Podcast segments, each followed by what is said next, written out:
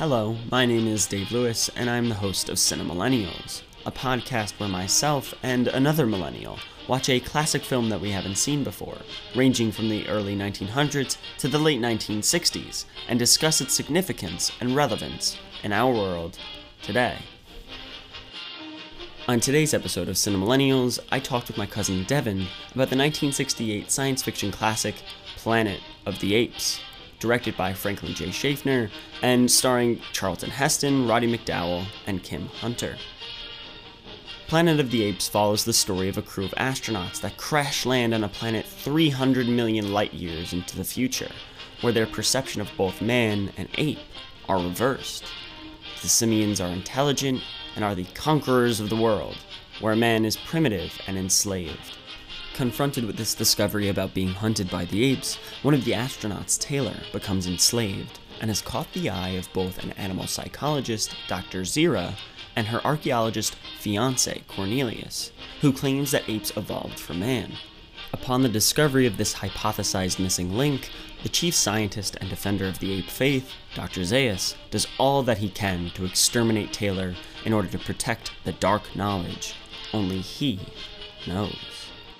From featuring themes like racial supremacy to the balance of faith and science, Planet of the Apes is truly not only a hard science fiction classic, but it is still extremely relevant for our world today.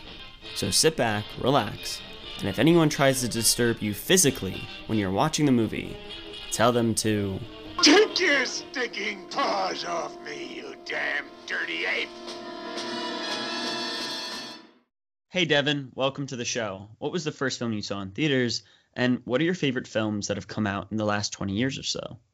It would have to be some sort of Disney film for sure. Oh man, I I really have no idea.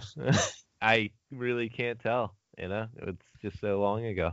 The answer that I was going to go with was I broke my arm in first grade. And I remember my aunt picked me up from school to take me to the hospital. They put the cast on. It's time to go home. And then my aunt is like, you know what? I'm gonna get this kid a treat. You know, we're gonna go to CVS, and this is when CVS, you know, they still had their uh, movies that they sold. Mm-hmm. And I picked Disney's Dinosaurs, Oh. uh, which, yeah, I have no idea uh, why, but I guess uh, young Devon really enjoyed Disney's Dinosaurs. So I'm going with Disney's Dinosaurs. Interesting. That is probably the most interesting answer I- I've ever heard because no one remembers Disney's dinosaurs. And I don't either. We're not great. I again, I don't know what young Devon was thinking, but young Devon was thinking about Disney dinosaurs. Were you maybe thinking like, oh, could be like Land Before Time or something like that? I did love Land Before Time. Everyone, I'm sure, loved Land Before Time. Everyone wanted to try a tree star until they realized it's just a dirty leaf that you can eat anywhere. But no, I it's just I guess I saw it in theaters and I was like, I want that movie. That's like I said, the most interesting one we've talked about. You also have that connection to Planet of the Apes in that way with animals talking. What are your favorite films that have come out in the last 20 years or so? I don't know why it took me so long to see it, but I saw Get Out this year Oh yeah. and completely blown away. I thought Get Out was phenomenal. Another movie that really just caught me by surprise, and I can't believe I'm saying it out loud, but Rocketman. I really enjoyed Rocketman, and I think might be because I had such low expectations of it, Mm-hmm. but Rocketman was phenomenal. Parasite has to be up there. Mm. And then just this weekend, I watched Trial of the Chicago Seven, which was also a pretty great film. Why did you pick Planet of the Apes? Did you know anything about the film before you watched it for the show? What did you think it was going to be about? I've never seen any of the Planet of the Apes, and I have a lot of friends that really enjoyed the new trilogy. So I've always wanted to see the new one, but I was like, you know what? The new ones are not on the list, mm-hmm. but this one is. so we're watching Planet of the Apes. Did you know anything about the film before you watched it? I did not. I believe most people have seen at least a shot of the ending. But having never seen the new trilogy, I thought that was actually an ending from the new trilogy. Oh, interesting. So I was. I was caught by surprise at the end of this film. Uh, at least some surprise. well, yeah, I know that's the hard thing is we know about these things before they happen, but maybe we don't have the context of how that ending comes out to be and how it is so shocking or it's such a twist. But we know these things, so that might lessen the effect of the movie and how it affects us in general. And to be honest, I don't think it lessened anything whatsoever. That's Um, great. I loved the film. I thought the film was fantastic. Really, a lot of symbolism to kind of unfold here. But just as a movie, I thought it was a great movie. What did you think it was going to be about? I guess since the new ones are, I think, a war versus apes and humans, I still don't know what the new ones are about. But I, I believe the apes fight the humans. Mm. That's what I was expecting here.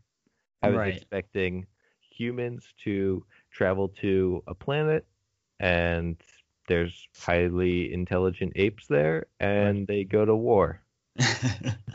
when you're hearing Planet of the Apes, it's interesting where you know there is a human aspect of it because, like you said, everybody and their mom have all seen the ending of the original Planet of the Apes, unfortunately or fortunately for who you are. Like, I was talking to my mom, and she saw Planet of the Apes in theaters, and she said, We were all Oh, that's really just cool. so shocked about the end and how crazy it was. This is like kind of a thing where it's those great moments in movie history where it's like, what? Yep. It's the big thing that everybody starts talking about the next day at school. Like it's Vader being Vader I was before gonna say- Vader being Vader.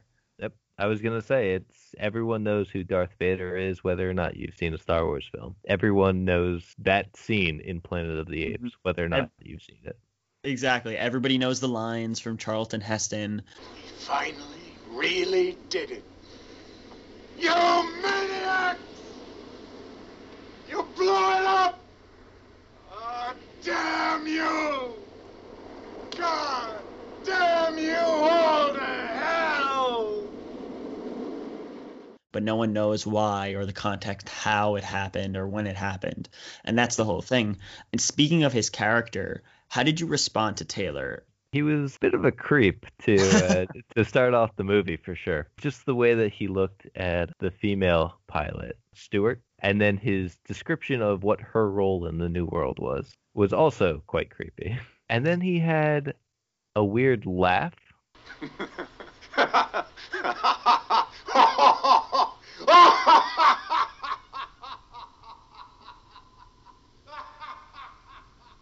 was just blindsided by that. And I was like, what is wrong with this guy? As the movie goes on, though, you can kind of see he is the American macho man. It's like, give him a gun he's going to blow something up.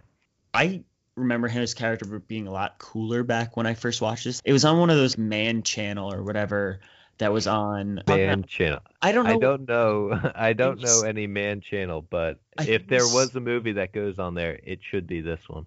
Yeah, Spike TV, I think it was. Oh, Uh, Spike T. uh, All right. I guess Spike Right? TV does qualify as channel. I remember seeing it on that, and I think I saw the second one where it's like Beneath the Planet of the Apes. And then I saw this one again after I watched that one. They always used to have marathons. Charlton Heston's character is not sympathetic at all. And it's also actually interesting that you're kind of talking about the whole American ideal. It's funny that you say that because he is not, in a way, because the way that he is laughing at Landon, who is the other white astronaut, he laughs at Landon for putting the American flag there and saying like, "Oh, that's stupid. Like this is ridiculous. Like why are you even doing that? No one no one's going to ever see us again. So why are you doing that?" What would that tell you? I've told you where you are and when you are. All right, all right. You're 300 light years from your precious planet. Your loved ones are dead and forgotten for 20 centuries. 20 centuries! Even if you could get back, they'd think you were something that fell out of a tree. Oh, Taylor, quit writing him. There is just one reality left. We are here and it is now. You get hold of that and hang on to it, or you might as well be dead. I'm prepared to die. He's prepared to die. Doesn't that make you misty? Chalk up another victory for the human spirit.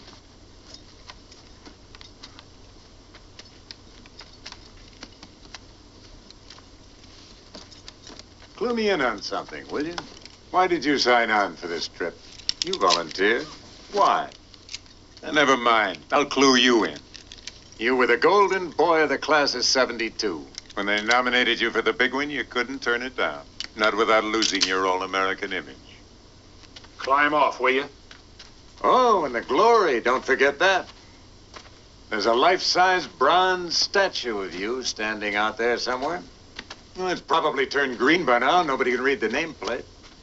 But never let it be said that we forget our heroes. Taylor, I'm telling you to climb off my back. Hmm, and there's one last item. Immortality. You wanted to live forever, didn't you? Well, you damn near made it. Except for me and Dodge, you've lived longer than anyone ever born. In itself was a pretty bad plan because they only brought one Eve. so not a well thought out plan on that. It hmm. was pretty disgusting comment because I'm pretty sure that she had to be some sort of scientist to be Right. put on there. Exactly. I mean, they're going like 700 years into the future. So, like, how does that make sense for her not to have any of those skills as an astronaut? Or she's just like, oh, yeah, I'm just on here for the ride. It's, it's just you really think that only three people, if if one person gets hurt, if one person dies, then you just have two people and then useless Stewart. She's Exactly. uh, it's just that's tough to believe, but that was a real like a whoa, you know, when he said that. yeah, she's like done immediately. It's like, Yes. okay, then what was the point of having her as a character in general? It was just for that one line for him to say that. As well as that, you have this idea of him just reacting to everything that's happening to him and how things like not what the other humans like how the other humans are being tortured and euthanized right in front of him and especially his fellow astronauts and how he's just like Oh, they cut him. Did you know about this?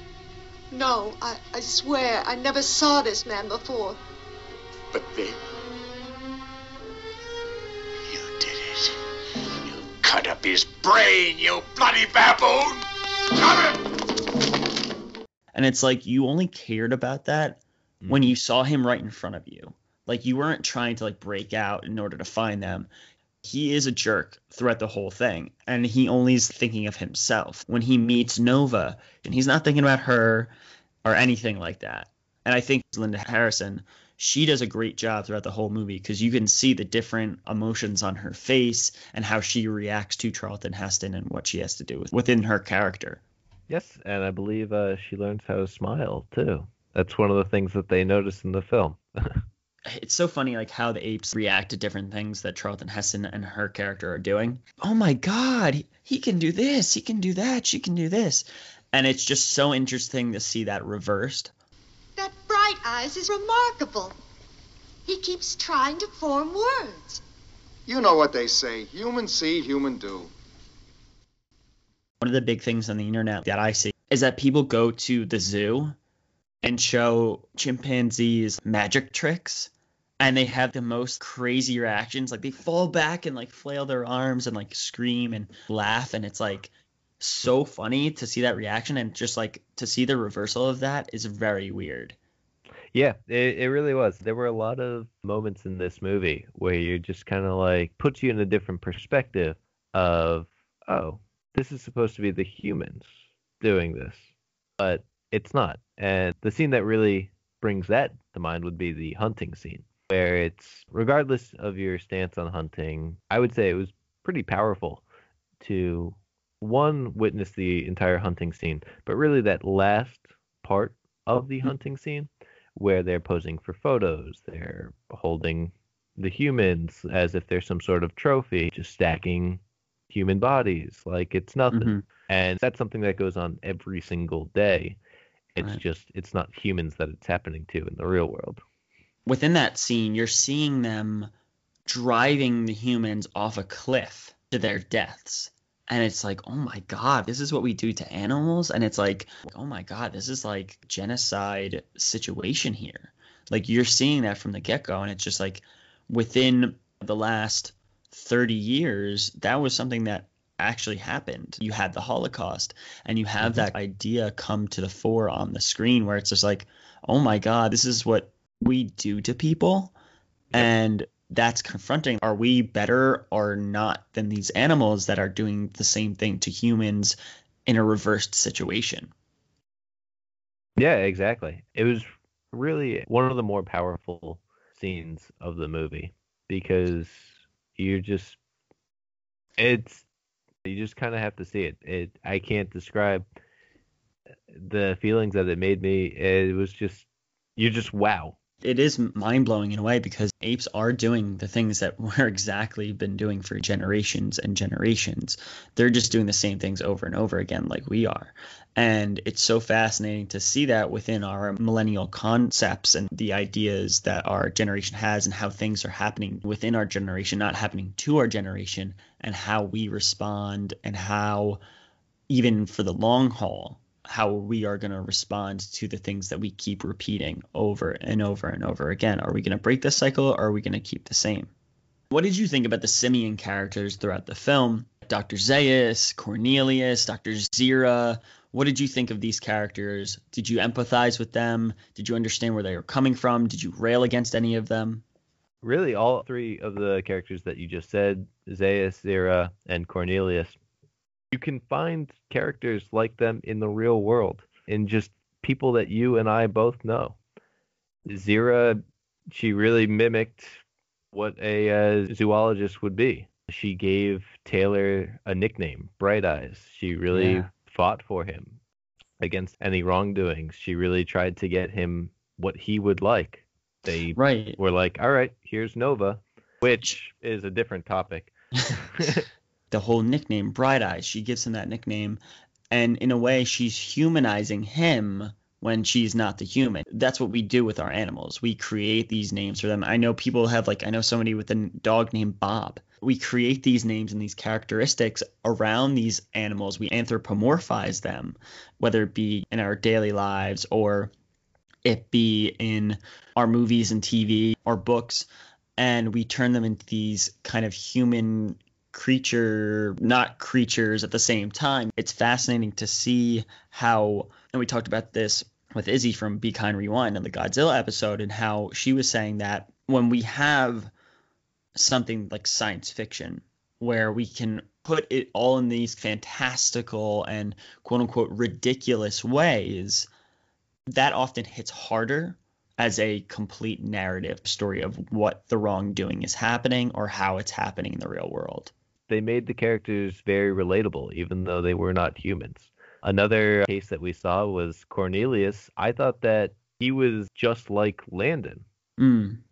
where they were both very much so into their studies, but they were also deep down, they were just good people. They wanted to help others. Cornelius is such an interesting character now that you put it that way. He's so empathetic in a way. He's very rigid at the beginning because guys like Dr. Zaius and the orangutans are very rigid and there are hierarchies throughout the planet of the apes that they don't specifically say but we know from how different characters are treated. And with cornelius at first he's very rigid. He's very focused on his archaeological studies and he wants to make sure his things are proven and he wants to make sure that he's getting the right rights in order to or the funding in order to make sure he gets that opportunity to discover his thesis. And with that, his whole thing with Dr. Zira being his fiance, he understands what she's doing and wants to understand what she's doing because he knows how empathetic she is and wants to say, All right, let me put my stuff away for her because this is really, really important for her. And if I don't help her out, no one will. Yeah, and that's exactly what he did. He did more than anyone could have asked him for.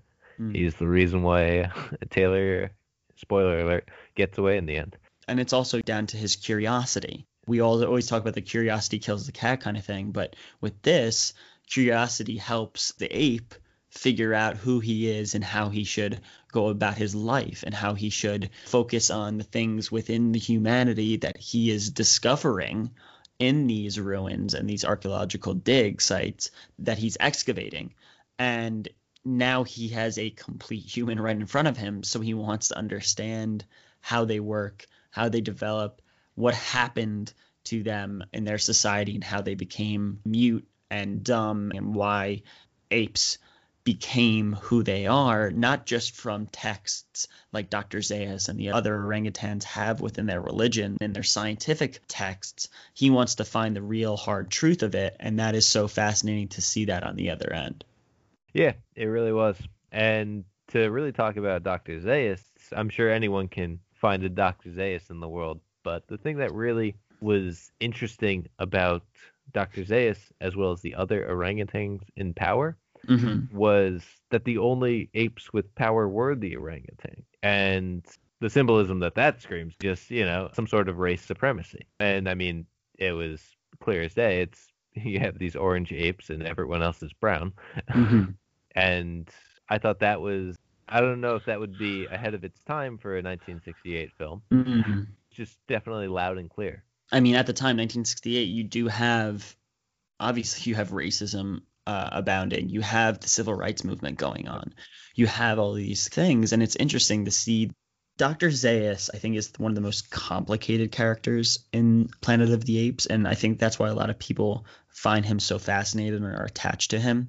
In a way, he is like the other orangutans, where he has that idea of, like you said, race supremacy and how they have that hierarchy of orangutans, gorillas as soldiers, and then the chimpanzees where you have that idea of there is a clear hierarchy here and the orangutans have all the power and say, hey, what you just said was a heresy. It's a scientific heresy. It is not being tried, it's being disposed of.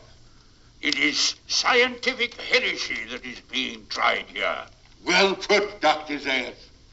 Let us warn our friends that they endanger their own careers by defending this animal which is the things that kind of go into the idea of people in power have knowledge that no one else knows and if somebody else obtains that knowledge they stamp them out in order to keep that power. Because once the apes lose the idea that apes were stronger wiser better than humans then everything gets unleashed on them. Because that idea of race supremacy ends for them in their hierarchy so the chimpanzees can try to get power or the gorillas try to get power because you know they're the military kind of thing.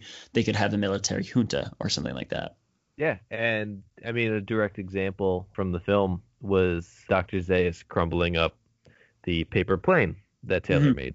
Really it would have been just so easy for him to be like this guy's actually pretty smart. He can help us out if we just work together.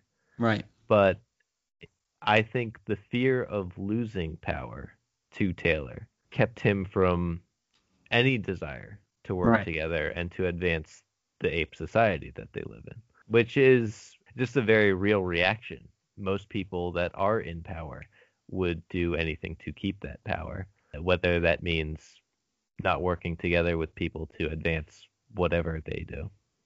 Right. No, that's a great point because it is that human element of power and the greed of power and how that affects you and how that affects those around you. And of course, you know, oh, everybody has power in their own lives in different relationships and they want to stick to that power over people. If you don't have that power, what do you have? Which is kind of crazy to think about like that idea again, putting a human feeling, a human emotion, a human ideology on apes and thinking that, oh, wow, is this what we're really doing? Like, is this what we're doing to each other? Wow. And we're going to go into the themes a little bit later. So, what did you think of those costumes and prosthetics? You have to keep in mind that this was the late 1960s where makeup on this level was pretty much non existent. They were fantastic. Uh, really, the thing that I loved the most about them was anytime that the apes tried kissing each other uh, yeah. Really, the uh, I guess the the mouth and the nose made it impossible to give like actual kisses, and I guess they couldn't curl their lips because of the mask. But I do think that it gave it some character to the whole thing, where it's just oh, they still want to kiss, and this is what they do, where they just kind of nibble at the air uh, on each other. The costumes, though, for all the apes, I thought were actually really good. it kind of had some sort of regal look to it. Now, I have not seen any other ones, so I don't know. Is this the only ape city? I assume it's really the only ape city. But perhaps as you watch the other Planet of the Apes films, maybe you get more into like, well, the apes that live here wear this, the apes that live here wear this. Yeah, like I, I like that you had that idea of the costumes look very regal. I always liked these costumes, these jumpsuit things where they have the different symbols on who they are and what they do. Um, and the costumes are just very practical for them. You know, standing upright, pretty much all jumpsuits where they have these feet kind of, it's like kind of footy pajama kind of thing. And I just always thought that looked really, really cool in that way. Mm-hmm. And it just looks very slimming and elegant. And it seems almost like if someone was going to develop what Simian would wear, or orangutan or gorillas, chimpanzees would wear, it would be the things that they wear in the Planet of the Apes. And I think it's so fascinating to see that, as well as the prosthetics.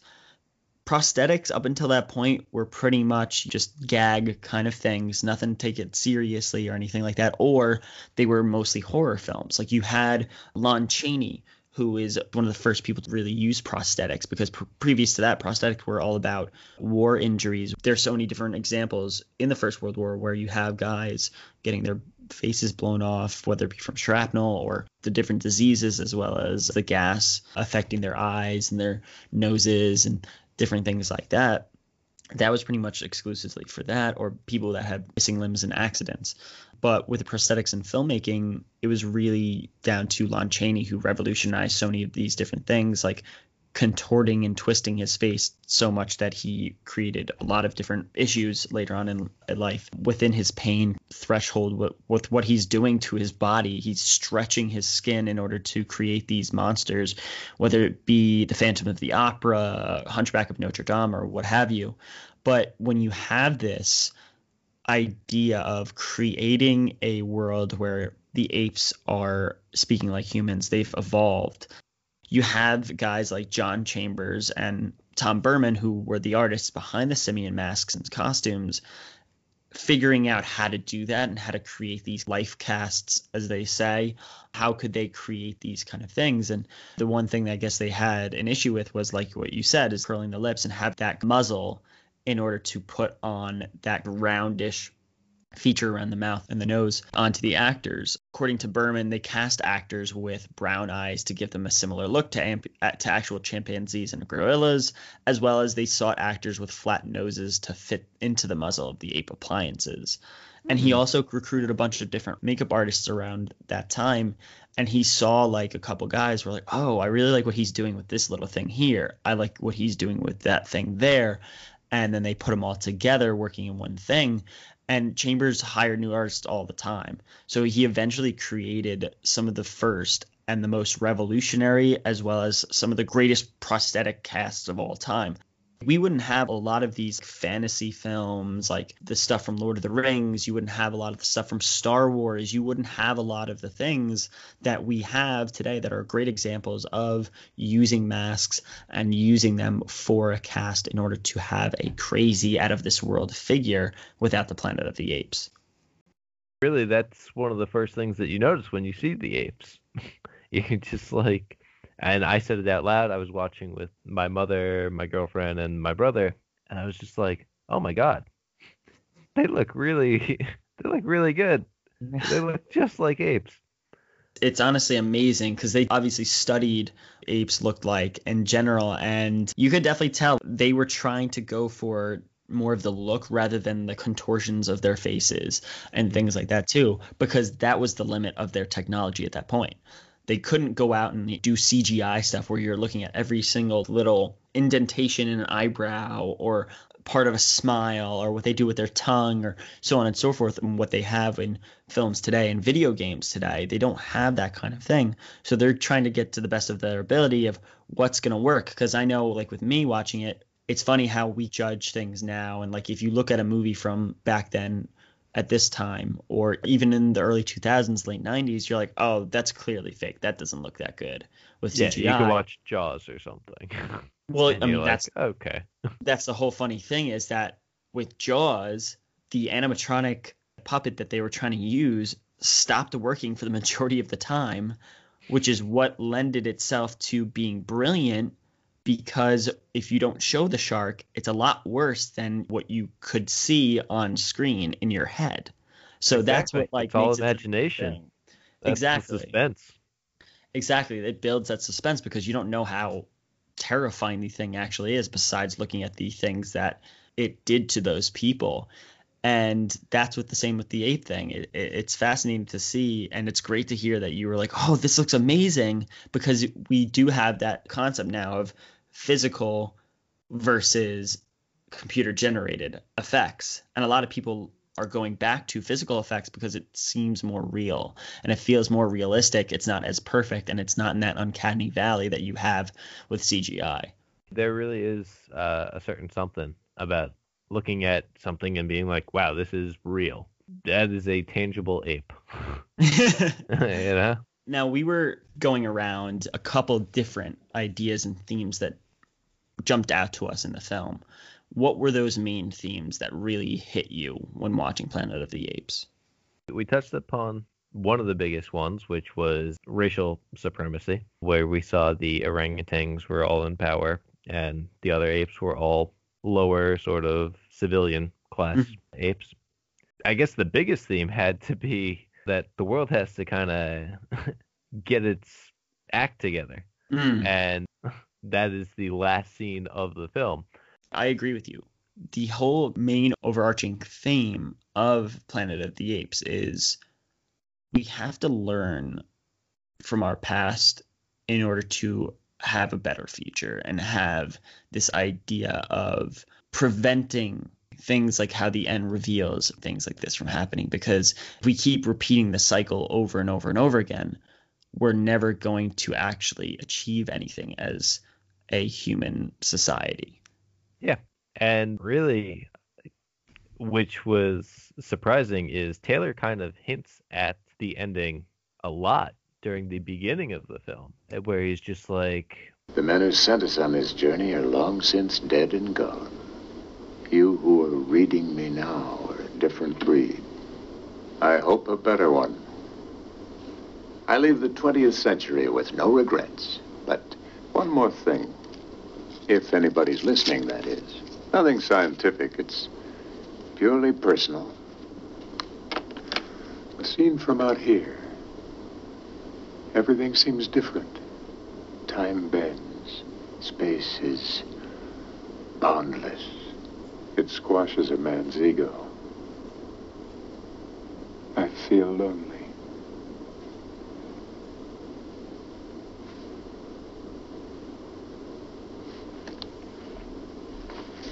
That's about it. Tell me, though. Does man, that marvel of the universe, that glorious paradox who sent me to the stars, still make war against his brother? Keep his neighbor's children starving?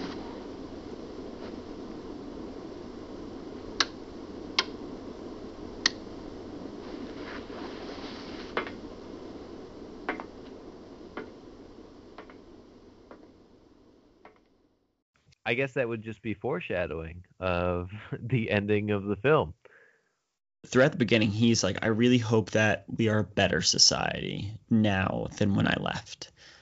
And to see that and to see the society that comes out of that, it's fascinating to see for him because why did that happen? How did the apes become who they are? And how did humans become who they were? And it's so fascinating to see that because you do have all of these issues. You have the ape inferiority hierarchy. Racism, as we talked about, that is unfortunately still a thing in our world today. And it's something that we need to combat against racial supremacy because it is now more relevant than ever. And you have that idea where you have those people in power, like we talked about before, trying to protect that power in order to stay within that power and to keep control over everyone else and you have that idea constantly that is going around white supremacy is a major threat to the prosperity of us all it, it, it's absolutely ridiculous that we still have to talk about this today And Yep. that fact that you have that ignorance and you have that idea of a lot of misinformation going around, which is another topic that I kind of want to get into. There's a couple trial scenes throughout the film where you have the three orangutans in power put Taylor on trial and say he's an abomination. This is something that should have never happened. It's fascinating because while Taylor's on trial, Dr. Zira and Cornelius are kind of on trial as well because Cornelius's idea is that apes evolved from humans. Cornelius has developed the most brilliant hypothesis But I'm probably wrong. that the ape evolved from a lower order of primate, possibly man. In his trip to the Forbidden Zone, he discovered traces of a culture older than recorded time.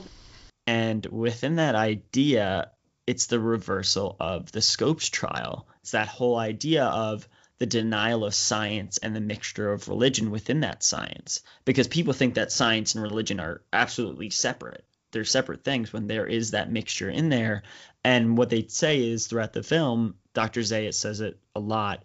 Scientific heresy. Like, how could you have a scientific heresy if the majority of people think that science is one thing set in stone when it's a fluid thing where new research is coming up all the time and that's why you have people thinking about the denial of science and its processes and how information changes over time with covid-19 and how our governments or things like that are changing their ideas based on what is happening in real time without the most research at their hands and it's so fascinating to see how the trials reversed because you do have that idea of see no evil, hear no evil, speak no evil physically out in front of us by the judges.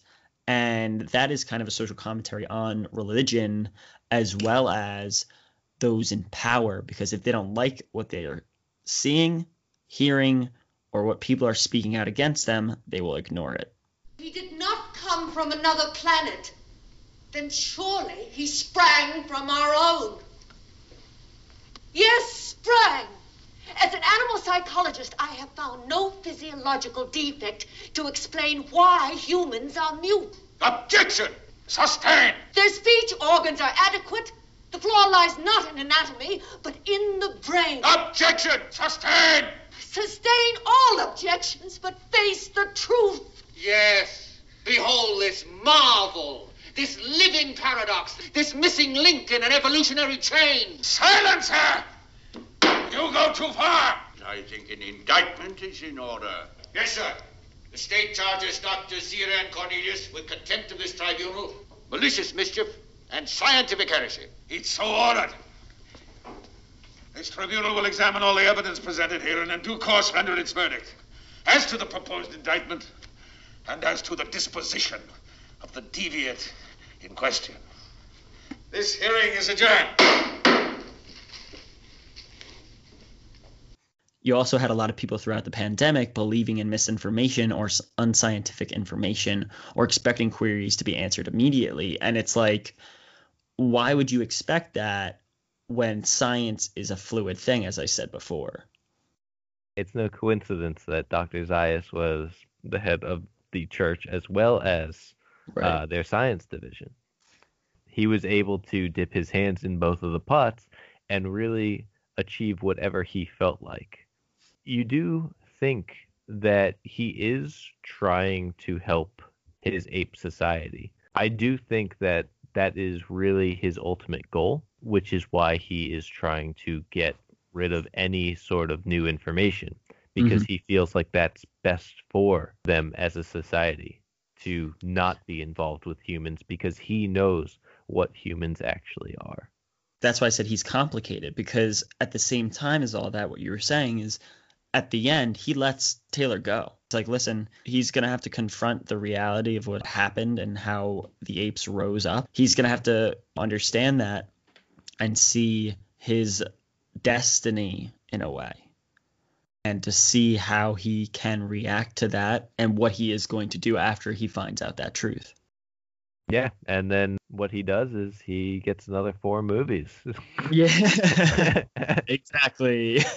so, which I mean, I don't know if I'll end up watching the other four movies, but Mhm. I definitely will read and see what happens because there's still so much mystery there in this world. And unfortunately, I looked at the reviews for the other movies, and that discouraged me from putting those on. This is definitely a movie where I was like, I need to know.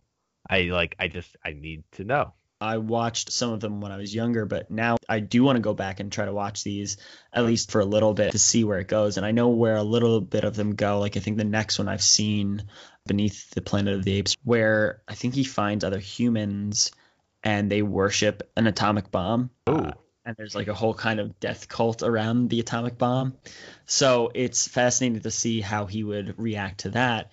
And kind of getting into that, I think another one of the themes is just because we can do it, should we? There's a lot of scientific experiments that we're doing right now where an example would be they decided to plug into two computers that could communicate with each other and eventually they created their own language that we couldn't decipher so they had to unplug the machines that's my kind of thing is like we have examples of how scientists are testing things that could potentially be dangerous for all of mankind and we ask ourselves why are they doing that I I did not know about those two computers, but that is definitely something that I would say why. because it is like they're going to be able to figure things out. If they're speaking to each other when is the mass computer uprising with an alexa smart home kind of things are going to end up destroying our bank systems or called our oh, now i sound like a conspiracy theorist. But uh, our like phones are gonna like rebel against us and it's gonna be a whole planet of the apes thing all over again but technology and i think it's so fascinating to see that especially within the ideas of how we protect our governments and how we protect our government's weaponry whether it be nuclear warfare or cybersecurity and how within the last couple of years we've had the instability of a nuclear climate and how we're like getting closer and closer to midnight on the nuclear timescale. Yeah, and that's always a scary thing when that rolls up on my Twitter feed. that they move it up a minute. yeah, it's it's honestly one of the scariest things, and it's like, could this, you know, I mean, I think it's uh, Albert Einstein said something in relation to, to nuclear war that the fourth world war would be fought with sticks and rocks because we pretty much basically destroyed our society with all out nuclear war. And you have those references to possible nuclear disaster, and I kind of spoiled it by talking about Beneath the Planet of the Apes. Mm-hmm. But the movie has those kind of things, and it makes perfect sense because you had people in the audience just going through the Cuban Missile Crisis. They're in the middle of the Cold War, so it makes perfect sense to include those things. Yeah, and I think even though the experiments that the apes were running were definitely more primitive than computers speaking with one another or atomic bombs, it really does make you think it's why do we have to do this? Why did we have to cut out Landon's brain? yeah. why do we have to test the pain threshold of these humans? Mm. It's what do we have to gain from this other than just flexing our muscles of just hey you're in a cage and i'm not you know? I'm intelligent and, it, and, you're not. The thing is with that like you say that like and this is exactly one of those moments that i was talking about earlier where it's set in a fantastical setting but it is very real. The thing that you just described was the nazi genetic and euthanization process. Yeah yeah really.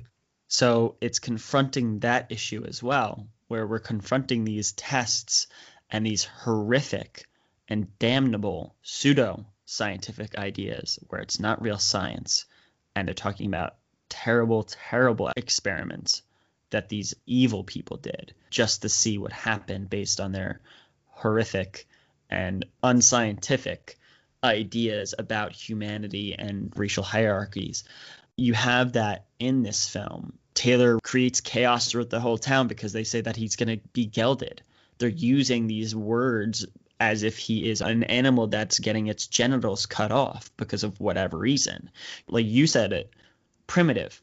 These things are primitive, yeah. and yet people are still doing that, or people are trying to still do that today, where they're trying to mess up with people's genetics. And it's, again, why? What's the point? Some people say, oh, it's better for mankind for us to understand this in order to help people with certain things, which is fine. But there was a couple years ago where there was a guy in China that said that he can alter DNA and that he he was testing it out with I think he might have been testing it out with people. And there was a big uproar about it because it is what is the threshold of that in a human rights level? When does that go over the line? When does that change who we are as a people, whether it be, again, going to that border of science and religion? When are we going to kind of cross those two and become God in our own way? And that is a very kind of touchy thing. It's like, you're going to change someone's DNA. If you believe in God, only God can do that. It's yeah. fascinating to see that.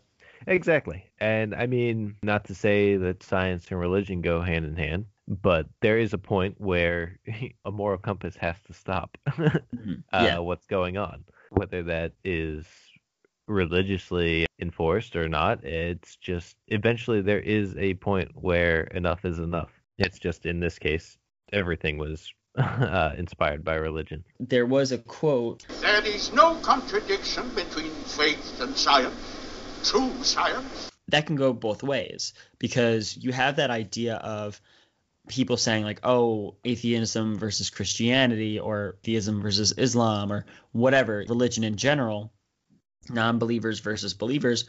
And that's not necessarily true because the big bang was a theory backed by the catholic church.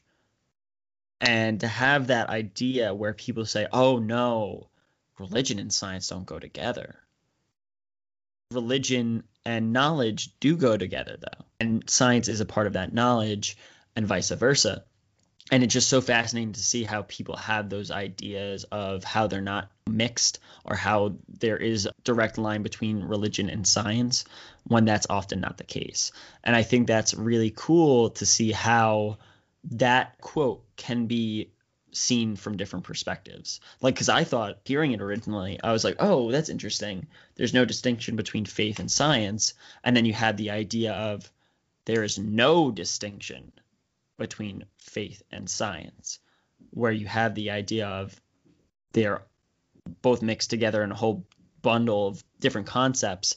And to have that both together where there is an exact science and an exact religion that all simian creatures believe in and there's no stepping over or around that situation. To me, that particular quote is really more of a threat from Zaius, where it's just as long as I'm in power, science is what I say it is, and religion is what it has always been, or faith in, if I'm gonna use the word that he used. That's exactly what I was trying to say. Like you just made it way more succinct. now that we talked about the themes a little bit, how do you think millennials can relate to the characters and themes within Planet of the Apes? For starters, don't be Taylor. and, you know, the guy's just a jerk. Strive to be a Cornelius in your life. Cornelius, very hardworking guy, willing to do what's right fairness and trying to work together is really something that's relatable.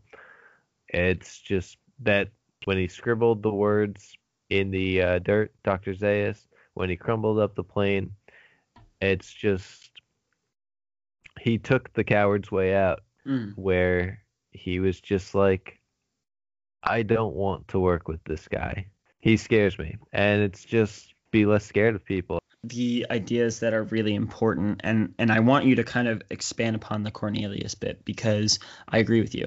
I think more people should be like Cornelius in the way that I was kind of saying before in that he supports his fiance even though it does clash with his ideas in a way. Oh yeah, yeah, that is a uh, they have a wonderful relationship in the film. They work together as a unit and he sees that this is something that's massively important to her. And he drops his ideas of no no no no no we shouldn't do that. We can't challenge society. We can't do this. This is going to break the whole world. And he says no because this is something important to her. This is something that i can empathize with her. I am learning something new. And while that scares me I'm still going to allow myself to be open to that and to figure it out within my own way. Exactly. It's just you have to be open to the idea that you don't have all the right answers. There's discussions that are to be had on things that you believe you are 100% certain in and it's just you have to allow other opinions, other ideas to come in and whether or not you take those, whether or not they're right, whether or not they're wrong, it's just you have to grow with them. You have to figure out what the hill you're going to die on is and you have that idea of within our society now, like our younger generation. We hear all the time, oh, millennials are blamed for this, they're blamed for that, blah, blah, blah, blah, blah. But at the same time, you have to, and this is why, you know, to a certain degree, I think, again, Zaius is complicated because he understands that kind of situation. He understands that, all right, fine, your theory can go out. You're still going to get jailed for it, though. I'm going to let this big missing link, quote unquote, as they say, go. Let, let him be free and establish whatever he's going to try to do with his mate, as they say. And you have that idea of him just knowing that something's going to be out there, there's going to be a threat out there, and he's going to try to suppress it as much as he can with the last year protests and reactions to those protests and everything like that we have a I think our generation anyway and younger generations have a much better understanding of listening and being more empathetic towards our fellow man in a way. And I'm not saying we're the best generation ever. We have our issues as well. But I think, and especially Gen Z does this really well too, is that you have to be more empathetic. You have to think about the people that you're talking about. You have to think about the ideas that you're talking about and the ideas that you're putting forward. And like you said, you have to have that equity. You have to have that fairness across the board. And I think that's something that's really admirable about our generation and the younger generations. And I think, again, we are constantly being bombarded and pushed down by the mistakes of the past and we are trying to in a way i think as all youthful generations have done try to push back against those things. And that's the idea of maybe at one point dr zaius in his young life rebelled against certain ideas within the ape hierarchy. And he understands that rebellious phase. And and you have that with their nephew Lucius has that streak of rebelliousness, and he is that young greenhorn type of person. And maybe Dr. Zaius was a Lucius of his day, and then later learned the truth and was like, all right, now I have to protect this and lie to everybody else. And that's the thing is we have to break that cycle of like, oh, realizing that our ideas are fantastical when no, they really aren't. Like when people say it is what it is. No, it's not. You can change things if you really want to. It's not is what it is. Like that drives me up a wall. But uh, I'm very guilty of saying it is what it is. oh no. I apologize. Um, how dare you? I think it's fascinating to see that and how within our generation we're trying to stop it is what it is.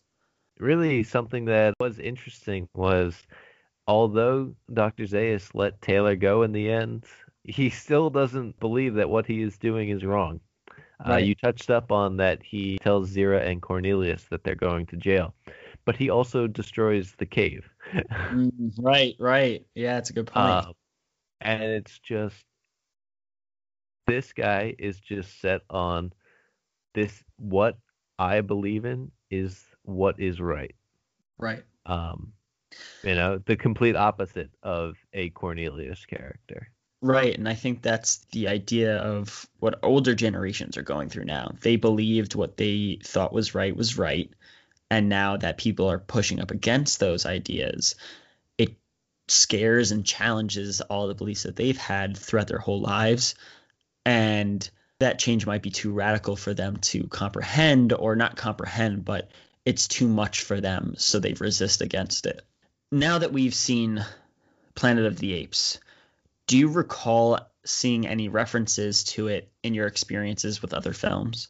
I don't believe if I saw any references to it in other films. but I think Fairly Odd Parents did a Planet of the Apes thing before. Oh, really? I do think so. I think they had a uh, TV special where Timmy Turner was trapped in like the TV and he was going through all these different channels and there were all these different cameos. Mhm. And I think eventually they get into this Planet of the Apes world where apes are the overlords, they call them. Right, right. and humans are like these cavemen that are unintelligent. Wow. He goes to school and his classmates are all these cave humans, but the teachers, the principals, those are all apes. Wow. So that was probably my introduction to Planet of the Apes as a kid. Honestly, I did not have that at all as a note. Sorry. I did not know. Don't say sorry. That's amazing because that's the whole point of like me asking this question is like, oh yeah, like I totally realize it now. Like mm. when I, that's so great that you realize that because Yeah, I no. the, the most famous thing that I know of is that The Simpsons parodied it in an episode called A Fish Called Selma, where they have one of the actors, Troy McClure, I think, who's like the actor or whatever, appeared in such film as starred in a musical version called Stop the Planet of the Apes, I Want to Get Off. And I have that whole kind of thing in my head constantly. I don't know why or where I got it from, but in the thing they say, Dr. Zaius, Dr. Zaius. Dr. Zaius, Dr. Zaius. Dr. Zaius, Dr. Zaius. Oh, Dr. Zaius. Dr. Zaius, Dr. Zaius. What's wrong with me? I think you're crazy. Want a second opinion? You're all so lazy. Dr. Zaius, Dr. Zaius. Dr. Zaius, Dr. Zaius. Dr. Zaius, Dr. Zaius. Oh, Dr. Zaius. Dr. Zaius, Dr. Zaius. Can I play the piano anymore? Of course you can. Well, I couldn't before. And it's always Oh, stuck wow. in my head. I don't know why. I totally forgot Dr. Zaius was a thing in Planet of the Apes for years, and it was still stuck in my head. And when I watched it again, I'm like, oh my god, of course, this is what Dr. Zaius is from. Like now I remember. But that's so funny that you said that. I'm gonna have to look that up now. I'm pretty confident it was a uh, reference of Planet of the Apes. It has to be. Now that we went into those kind of things, here's the last question for everybody. Why do you think millennials and the younger generations should watch Planet of the Apes? Uh, It's just a good movie. I feel like you're kind of missing out if you don't watch it. I've missed out for now 27 years of my life of not watching it. it's just if you like good movies and movies that really make you think, I think Planet of the Apes is a movie for you. I really hope you enjoyed today's discussion I had with Devon about the science fiction classic that is Planet of the Apes. I had a great time talking with him about the issues the film highlights and how we, as the younger generations, can change them. And I just want to say thank you to Devon for coming onto the show. If you enjoyed this episode of Cinemallennials and want to watch the film we discussed, listen to more episodes of the podcast, read some film reviews and analyses, please check out my website, dlumoviereview.com. You can also check out ClassicMovieHub.com's blog for my monthly column on what we discussed on the show. Please don't forget to subscribe and give us a rating as it helps more people find the podcast. Thank you.